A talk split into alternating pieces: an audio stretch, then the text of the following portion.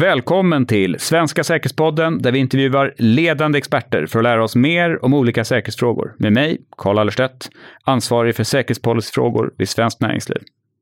I detta avsnitt fortsätter vi vårt fokus på cybersäkerhet och industrispionage mot svenska företag och pratar med CISO vid ett av de svenska företag som kan antas vara mest utsatta för industrispionage.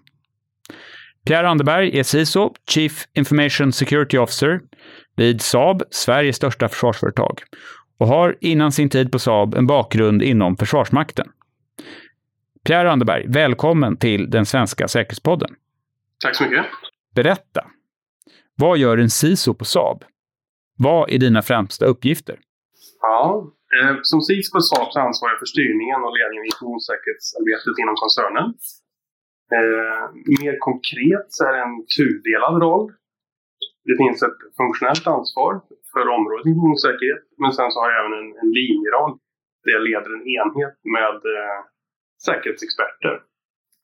Och då arbetar vi med frågor som är både informationssäkerhet men också lite grann utanför, bland annat säkerhetsskydd, signalskydd eh, och även säkerhetsgovernance ligger under den enhetens ansvar.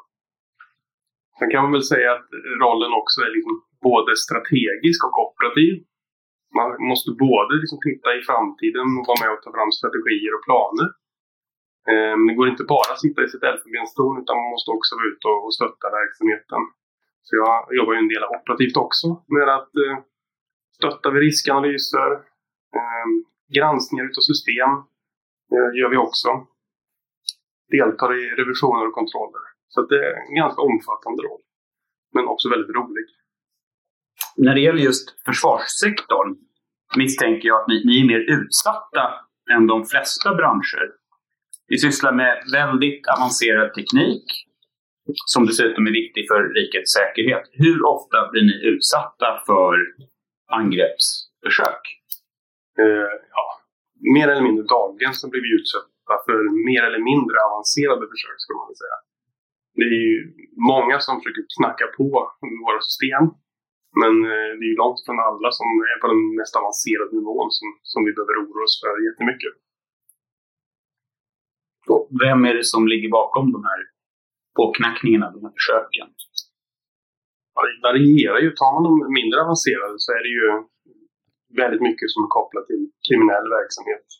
Det är ju många gånger monetärt drivna agendor som ligger bakom de försöken. Och ja, vi drabbas precis som många andra företag som, som hanterar stora värden drabbas av de här typerna av intrångsförsök eller eh, försöken att påverka vår personal att eh, lämna ut information eller använda namn, lösenord och liknande.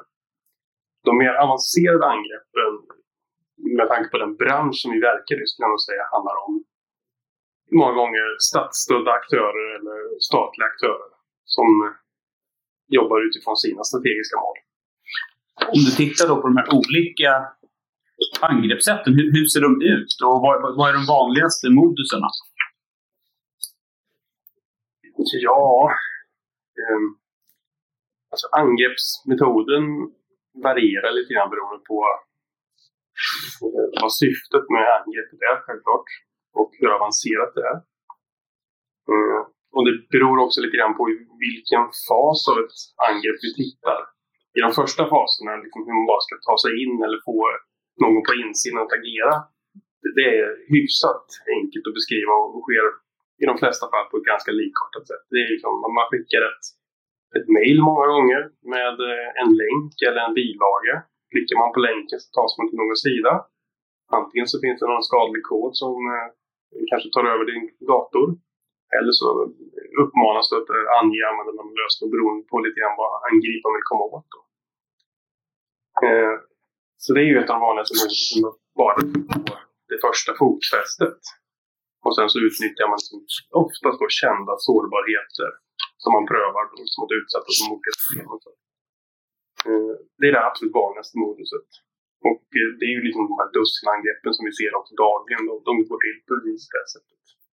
De lite mer avancerade då, ja, då blir det svårare att avgöra om det här liksom, mejlet som man har skickat eller försöket då egentligen kommer utifrån eller om det kommer från någon som vi egentligen har en relation med. Och som privat företag så har vi ju massor med partners och eh, liknande då, som vi har relationer med som vi kan liksom förvänta oss att få ett, ett mejl eller liksom någon form av kommunikation ifrån.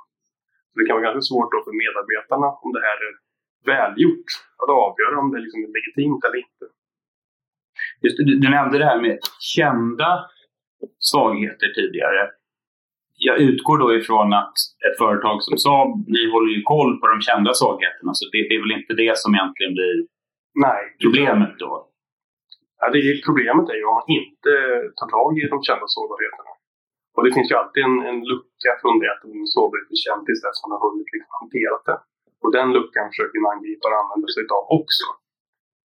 Men eh, framförallt så drabbas ju då företag som inte har en bra egentligen cyberhygien, som inte, som inte hanterar sina sårbarheter.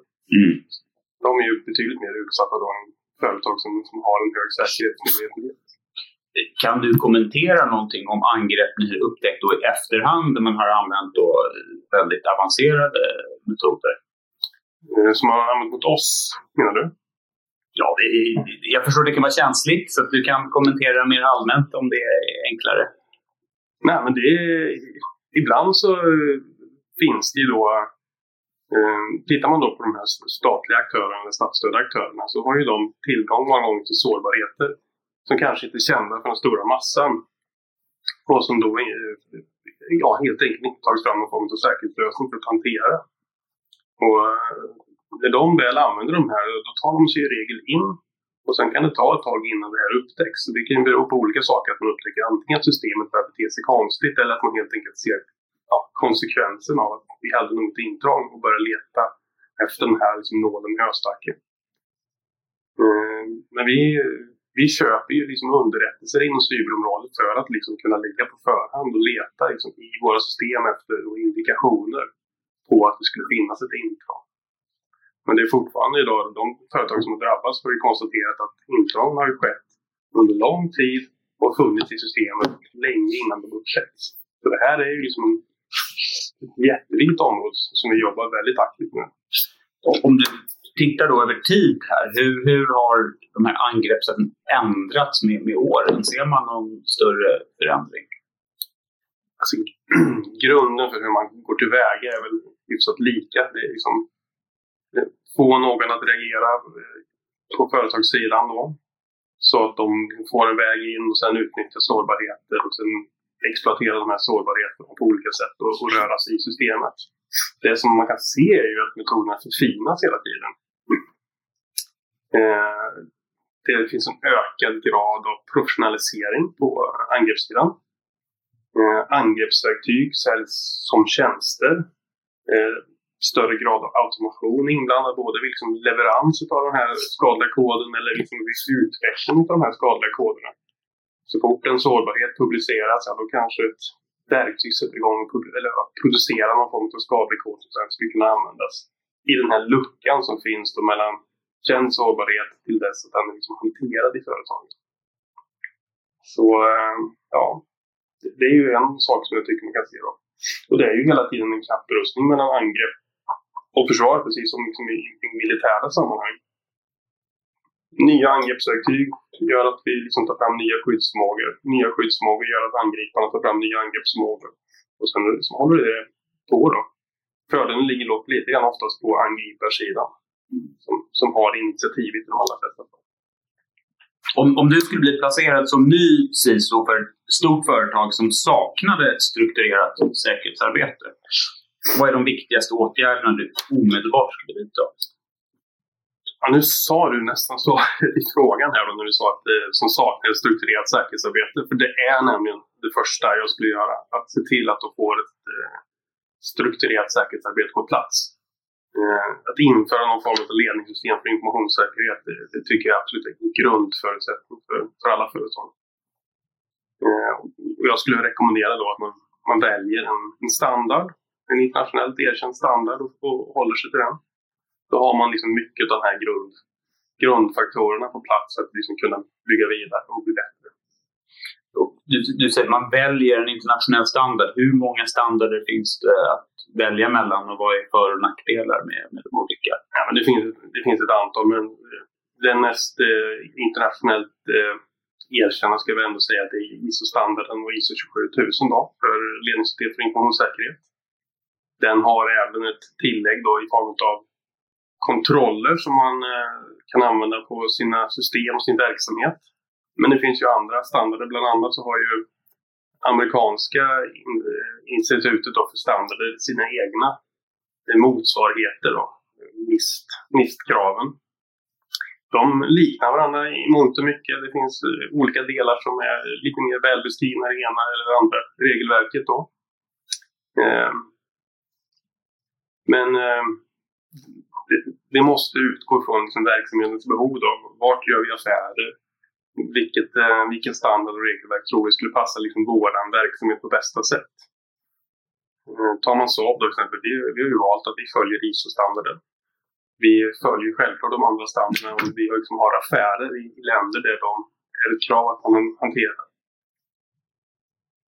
Om vi tänker statsunderstött industrispionage och cyberspionage.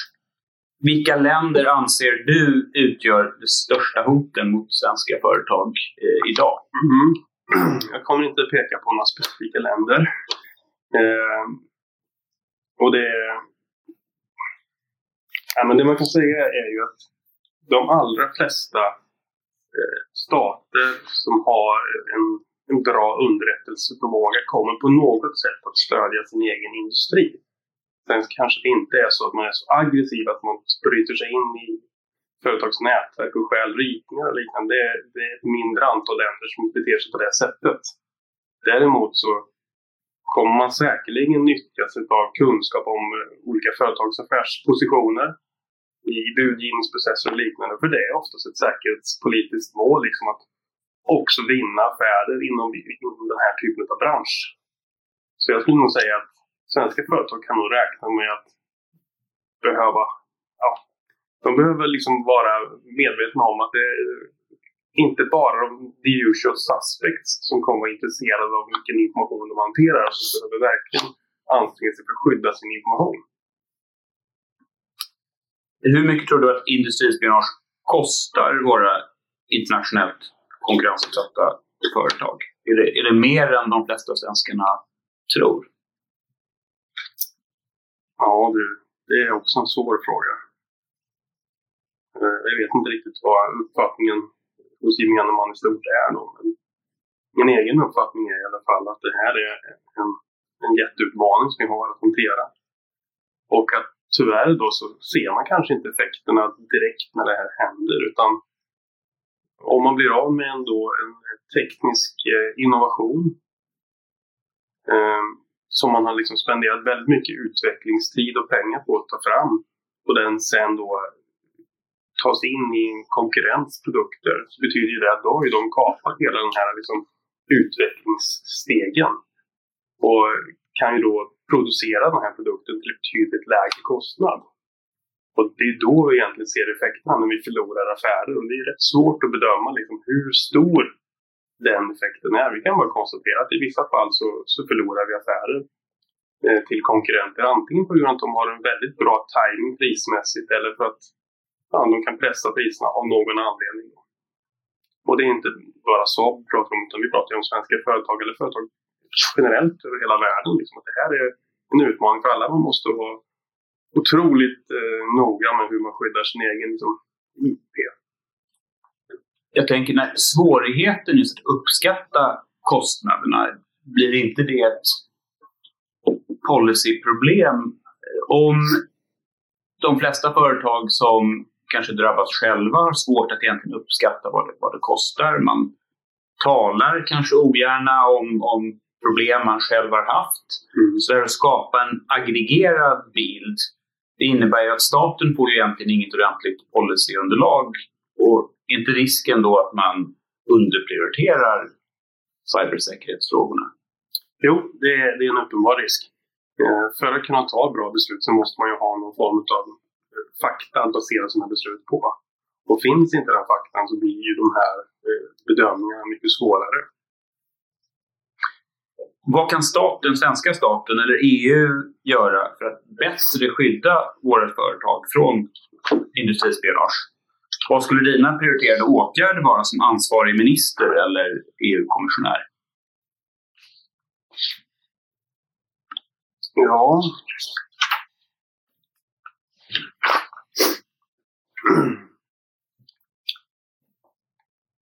För det första så skulle jag nog... Eh, om man ska ta upp någon sak så kan jag väl säga att jag tycker att eh, svenska staten då, eller EU eller vem man nu ska titta på, man behöver ge ett bättre stöd till de företag som verkar. Tittar man på att säga att vi ska skydda Sverige och myndigheten har ett ansvar att skydda liksom, svenska myndigheter, svenska intressen, kanske svenska statliga bolag och liknande. Så har man ändå inte liksom fått med allting som liksom bygger upp det svenska, Eh, det svenska, eller de svenska väsentliga intressena. De svenska företagen är en del i, i, i Sveriges säkerhet också och behöver också ha ett, eh, ett fullgott skydd. Och jag tycker personligen inte att det är rimligt att eh, man ska förvänta sig att alla svenska företag ska ha en egen förmåga att kunna skydda sig mot en statsaktör. Vi, vi förväntar oss inte att ett företag ska klara av en, ett bataljons anfall i den fysiska världen. Men på, på cyberområdet så förväntar vi oss att alla företag ska klara av med egen förmåga att skydda sig mot de mest avancerade angriparna. Och här tror jag att eh, svenska staten, dess myndigheter och olika organisationer behöver bli bättre på att stötta företagen på olika sätt. Eh, så första åtgärden då blir väl egentligen att tydliggöra med mandat och uppgift till myndigheterna att eh, i deras ansvar ligger också att skydda företagen. Så Försvarsmakten, FRA, Säpo, MSB och liknande, att man tydligare i uppdraget till dem att eh, era uppgifter handlar även om att skydda svenska företag från cyberangrepp och andra typer av intrång, kan man säga. Eh, ja. Sen så styr ju politiken med både mål och medel då. Och ger man nya uppgifter så måste man ge nya ekonomiska resurser också.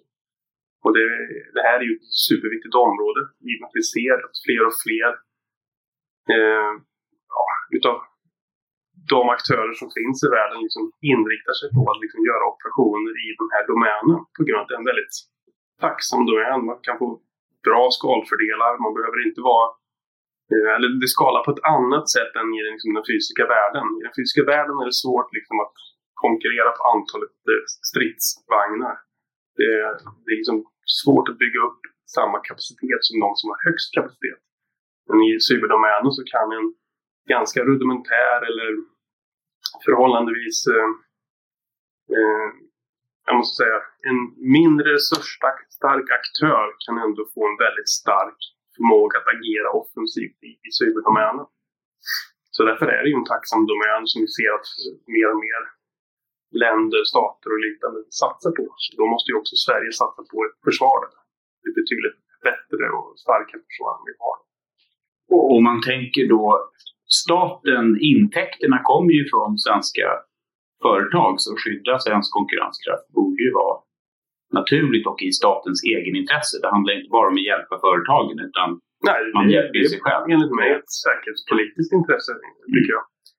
Jag har en sak till som jag tycker att man från ett statligt håll borde göra, eller från politiskt håll, och det är ju att också ställa, eh, ställa ja, kraftigare eller tydligare krav på företagen att upprätthålla den här bashygienen i informationssäkerhet. För även om man kanske inte kan förvänta sig att alla företag ska ha en förmåga att stå mot de mest avancerade angreppen så måste vi definitivt få upp lägsta nivån på de svenska företagen. Och i och med att de allra flesta företagen i någon form levererar åt den offentliga verksamheten och att man är med i olika anbudsprocesser så tycker jag att man då ska, kanske liksom det man nu i USA håller på att införa ett, ett certifieringsprogram där man då certifierar sig inom informationssäkerhetsområdet. I USA kallar de det här CMMC. Eh, och beroende på vilken typ av anbud som man ska vara med i så måste man ha nått en viss nivå. Och det gäller även underleverantörerna. Så säger man då att eh, nivå 5 är den högsta nivån. Säger man då att eh, du behöver ha nivå 4 eller 5 för att lägga anbud i den här, eh, i det här, i den här affären eller den här processen. Så måste även dina underleverantörer ha uppnått mognadsnivå 3 exempelvis. Och då har man ett, ett tydligt ramverk för vilka informationssäkerhetsförmågor som företaget behöver ha. Så här tycker jag att eh, svenska staten också kan göra något liknande. Ta fram ett sånt, sånt kravdokument kan man säga och ett certifieringsprogram för det. Om vi tittar på företagssidan, vilka företag i världen är bäst på att skydda sig mot industrispionage? Och vad kan vi lära oss av, av dem? Eh, ja, jag tror ju framförallt att det handlar om företag som verkar i branscher eh, där det finns eh, ja, branscher med höga skyddsvärden. Där man är van att hantera liksom, eh, säga, avancerade hotbilder. Så tar man försvarsbranschen eller finanssektorn så, så tror jag att där hittar man företag som har en väldigt hög mognad. Men det bygger ju både på att man då har en ledning i de här företagen som förstår hotbilden och är beredd liksom att satsa på säkerhetsarbetet. För det kostar pengar att, att hålla en hög säkerhetsnivå. Men man måste också ha en stark säkerhetskultur i företaget. Och jag brukar jämföra det här med liksom så här kvalitetstänk. Företag och eh, medarbetarna i företag kan ju känna en yrkesstolthet i att leverera produkter med hög kvalitet. På samma sätt så måste ett företags alla medarbetare känna en yrkesstolthet i att vi upprätthåller en god säkerhet. Jag dokumenterar tydligt hur den här lösningen ser ut. Jag följer de regler som, som finns på företaget. Det är inga konstigheter att jag lägger ut min mobiltelefon i ett skåp i samband med ett möte och sådana saker. Har man den säkerhetskulturen på plats, då har man också kommit en ganska lång bit. Då, det här leder mig till en fråga då. När det gäller informationssäkerhet, hur mycket handlar det om ens en bättre IT-system och hur mycket handlar det om att få människor att agera mer säkerhetsmedvetet? Hur ligger balansen mellan mänskliga och tekniska åtgärder? Ja, eh, också en liten halvsvår fråga då. Men eh, båda är viktiga, ska jag säga. För att eh, sällan så, så handlar ju liksom informationssäkerhet om endera saken. Inte bara den mänskliga sidan som fallerar eller den tekniska sidan utan oftast en kombination utav varandra. Men, ja, ska jag säga att fundamentet är väl ändå liksom den mänskliga sidan. För har man inte det på plats då kan man ju egentligen kringgå alla tekniska skyddsaspekter eh, också. Däremot så blir ju den här tekniska eh, säkerheten den blir många gånger ett stöd som gör liksom att risken att göra de mänskliga felen minskar. Man, man kan försöka bygga bort helt enkelt de mänskliga beslutssituationerna som, som riskerar att bli fel. Om vi, nu, om vi nu tar ett exempel då. Vi, vi brukar säga att vi är väldigt rädda för att få in skadlig kod. Man oh, är rädd då för att folk ska liksom plocka med sig något USB-minne som inte är godkänt och stoppa in i en företagsdator. Det går ju liksom att bygga bort ett sådant beteende genom att helt enkelt blockera möjligheten. Så även då män, människan i det här fallet skulle bryta mot både regler och paragrafer och rutiner inom ett företag så kan de inte göra fel när man har byggt bort det. Och då, då jobbar ju de här mänskliga delarna och de tekniska delarna i samklang. Så, så båda är viktiga. Eh, den mänskliga delen är grunden, men den tekniska ger mycket förutsättningar. Saab är ju ett ganska speciellt företag med tanke på den bransch ni är verksamma inom och att ni har teknisk spjutspetskompetens. Jag utgår ifrån att företagsledningen satsar mer på säkerhet än de flesta och att medarbetarna har en annan säkerhetsmedvetenhet. Vad tror du att andra svenska företag kan lära av just er? Jag tror att man kan lära sig mycket från Saab. Vi har framförallt så är det ett väldigt brett företag. Vi liksom levererar produkter inom ett stort antal områden. Och tittar man på säkerhetsspecifikt så har vi många interna förmågor där vi är riktigt duktiga. Vi, vi håller ju på med cybersäkerhet. Vi har ju ett affärsområde för det där. Vi bygger ju in säkerhet i alla våra produkter och plattformar. Vi har ett konsultbolag i form av Computex som har också kompetens inom det här området. Vi hanterar stora IT-lösningar, datacenterlösningar. Så tar man Saab totalt då så finns det många olika godbitar jag tror man skulle kunna, kunna liksom nyttja. Så att när man liksom använder alla våra resurser så är vi riktigt starka om man säger så. Eh, men är det någonting jag ska kanske lyfta fram som jag själv tycker vi gör riktigt bra så skulle jag nog säga att vårt Insider Prevention-program, där tycker jag att vi ligger långt fram. Vi har lagt mycket tid och resurser och eh, får erkännande för att det här programmet fungerar väldigt bra. Det vill säga att den här första grundparametern, att få in människor som man litar på, den tycker jag att vi, vi gör på ett väldigt bra sätt. Eh, en annan sak som också tycker vi gör på ett bra sätt är vårt Security Awareness-program. Att få våra medarbetare att förstå både säkerhetshoten men också vilka beteenden som är önskvärda eller icke önskvärda ur en säkerhetsaspekt. Och vi jobbar ju liksom kontinuerligt med det här då för att liksom påminna medarbetarna om hur de ska agera och vad det innebär då att jobba i ett företag med de hotbilder som Saab har.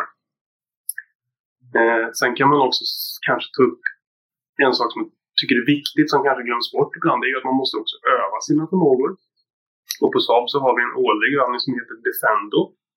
Där vi då övar egentligen intrång och incidenthantering. Intrångsförsök och incidenthantering. Och det görs då under en vecka på de allra flesta sajter som, som vi har. Väldigt uppskattat inom företaget och det lyfter ju fram då, ja, man hittar ju självklart brister när man gör de här övningarna som man måste rätta till. Men då får man också tydliga bevis på vad som funkar och vad som inte funkar om man blir bättre varje gång. Och det här har vi gjort ett antal år och resultaten blir ju bara bättre och bättre. Hur tror du att industrispionagehotbilden kommer att ändras och utvecklas framöver? Eh, funkar det så kommer man ju fortsätta med det. Och det funkar. Så det kommer att fortsätta och jag tror att man kommer se ännu mer försök till den här typen av eh, operationer mot företag. Eh, det finns ju också de här geopolitiska spänningarna i världen vilket gör liksom att eh, men gränserna mellan olika liksom, eh, länder och intresseområden hård, blir hårdare. Och, och, det gör då att vissa länder kanske inte får tillgång till all teknik, teknologi som de skulle behöva och behöver då på något annat sätt få tillgång till den här teknologin. Och då är man kanske beredd att, beroende på vilken, vilket land vi pratar om, då att ta till industriellt spionage för att få de här eh, tekniska eh, den här tekniska kunskapen. Så att jag, jag tror att det här är ökande. Om du var ansvarig för att investera pengar i olika informationssäkerhetslösningar, tänk som en mm. investerare. Vad tror du kommer vara de mest lovande områdena i framtiden? Jag har svårt att svara på frågan på det sättet skulle jag säga. Utan då, då, då, jag gör så här. Jag, jag säger snarare vad jag ser ett behov av. Så får investerare fundera själva på om det här behovet löses utav något lämpligt företag eller produkt. Då. Men det som jag tror man måste hitta lösningar för det är tillitsfrågan. Vi, företag och vi självklart, alla är vi beroende av, av leverantörer som inte är oss själva. Tredjepartsleverantörer både utav produkter, mjukvara, tjänster och så vidare. Men det är väldigt svårt att få någon form av hundraprocentig tillit till leverantörerna i den här leverantörskedjan. Så produkter eller lösningar där man på något sätt kan bygga bort eh, problemet med tilliten skulle jag säga kommer bli viktiga i framtiden. Det vill säga att vi måste kunna använda den här molntjänsten men leverantören av molntjänsten ska fortfarande inte ha något som helst möjlighet att se vårat, eh, våran information. Även om de ska kunna liksom, eh, hantera eh, informationen. Eh, den här leverantören utav, eh, utav en mjukvara, vi måste kunna liksom på något sätt granska och vara säkra på att det innehåller liksom inga bakdörrar. Så vi kommer ju, och alla är ju beroende av ett antal strategiska leverantörer inom olika områden. På hårdvarusidan så är vi också många gånger beroende av leveranser från länder där vi känner att det finns mindre tillit till just de länderna. Så att hitta lösningar som hanterar den problematiken tror jag blir viktigt för framtiden. Det är viktigt då också. Och där skulle jag åtminstone investera. Mm. Lite som du var inne på tidigare, som att bygga bort så att det blir svårt nästan att göra fel. Ja. Som att stoppa in USB-minne. Det här blir mycket mer sofistikerat. Så. Men... Ja, nej, men man ser ju utvecklingen på, på eh, logistiksidan då, inom de här områdena. Att man ska kunna följa varor och gods genom hela sin kedja och vara säker på att den här varan är samma vara som jag beställde från början. Den har inte manipulerats på vägen. Och, och liknande. Om man får spårbarhet hela vägen. Har du några böcker, nyhetsbrev eller podcaster som du skulle rekommendera till våra lyssnare som skulle lära sig mer om informationssäkerhet och hur man skyddar företag mot industrispionage. Mm, och nu är frågan om vi har en timme på oss till. jag, är, jag är ju väldigt eh, intresserad av böcker, ska jag säga. Så jag har ju en hel lista med böcker om, om jag skulle vilja. Då. Men jag kan, väl, jag kan väl begränsa mig lite grann. Då. Jag kan ta tre boktips kanske. Eh, den första är en bok som jag nästan alltid sätter i händerna på människor som börjar jobba med informationssäkerhet. Och den boken heter Future Crimes. Den är skriven av en författare som heter Mark Goodman. Och den, eh, ja, den berättar väldigt, väldigt pedagogiskt utan att bli alltför tekniskt djup om alla eh, möjligheter som finns liksom, att utnyttja vår digitaliserade värld för egentligen ja, kriminella syften. Hur din data kan exploateras, hur man kan ta sig in i dina system. Alla upptänkliga sätt att ta sig in i ditt system eller lura dig. Att lämna ut liksom känslig information och data. Ta dina pengar, dina kreditkort, allt det där. Så den är en jättebra grundbok för alla som håller på med informationssäkerhet och IT-säkerhet. Eh, den andra boken som jag skulle nog rekommendera, och det beror lite grann på att den läste jag själv ganska nyligen, är faktiskt boken Permanent Record som är skriven av Edward Snowden. Och eh, ja, dels är ju boken den ger en bra beskrivning av hans syn på varför han agerade som han gjorde. Så man får åtminstone hans egen, egna ord på det. Men även så är det ju en stor beskrivning, eller den beskriver ju även hans tillvägagångssätt. Hur han gjorde för att få ut den här informationen.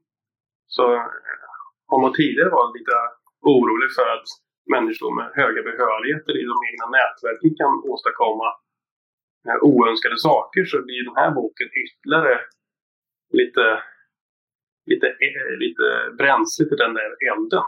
Så läser man den boken så kommer man inse att man måste jobba väldigt mycket med att liksom minska då eh, riskerna för att administratörer och användare med höga behörigheter får ta del av fel information.